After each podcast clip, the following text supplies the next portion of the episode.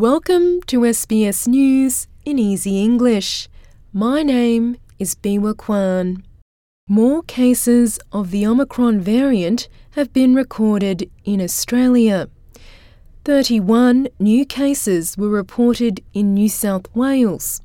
20 of them were linked to a cluster in southwest Sydney involving an indoor climbing gym and two schools.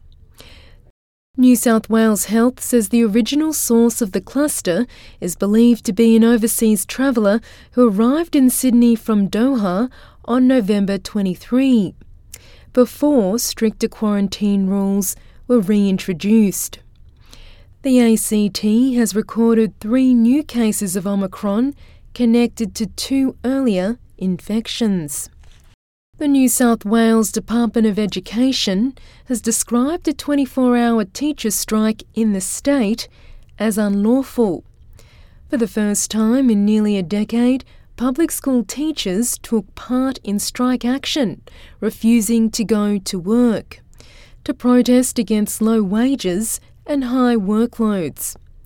Education Department Secretary Georgina Harrisson says it is disrupting for students. One of the important things for our parents to know is that despite what they might be hearing from those on the other side of this debate, we do not have a teaching supply crisis in New South Wales. What we have is a $125 million plan to meet our future demands for teachers here in New South Wales. And we are implementing that plan to make sure that we have a teacher for your child today and for tomorrow.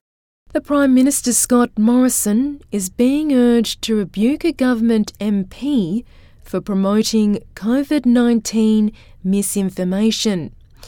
George Christensen appeared on a conspiracy theorists online show, Alex Jones' InfoWars program, urging people to protest outside Australian embassies to criticise COVID 19 rules. He compared Australia's coronavirus rules to Nazi concentration camps from World War II. Agriculture Minister David Littleproud says Mr Christensen should be condemned for making false and misleading claims about the pandemic.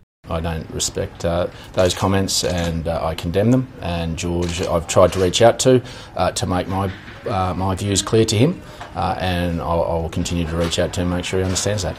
And in the United States, New York City has extended a policy of compulsory COVID 19 vaccinations to workers in private companies in response to the Omicron variant. From December 27, all New Yorkers will need to be vaccinated if they want to go to work, including workers in the public sector and now the private sector. New York City Mayor Bill de Blasio says vaccination is the only way out of the pandemic.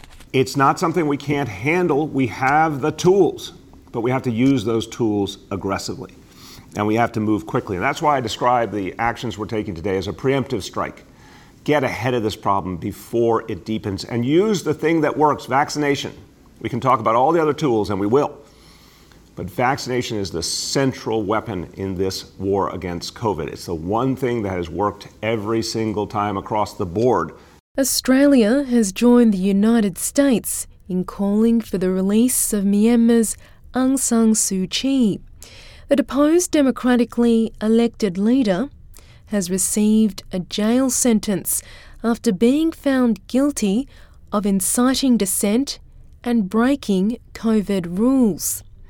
Australia's Department of Foreign Affairs says the ruling is deeply concerning. United Nations spokesperson Ravina Shamdasani says the decision further increases criticism of the military in Myanmar. This comes a day after security forces in Yangon mowed down protesters in a truck and followed with the use of live ammunition against unarmed peaceful protesters. We call on the authorities to immediately release all those who have been arbitrarily detained, some 10,000 political prisoners. We also understand that some 175 of these individuals have already died in detention due to ill treatment and torture. Thanks for joining us to listen to SBS News in Easy English.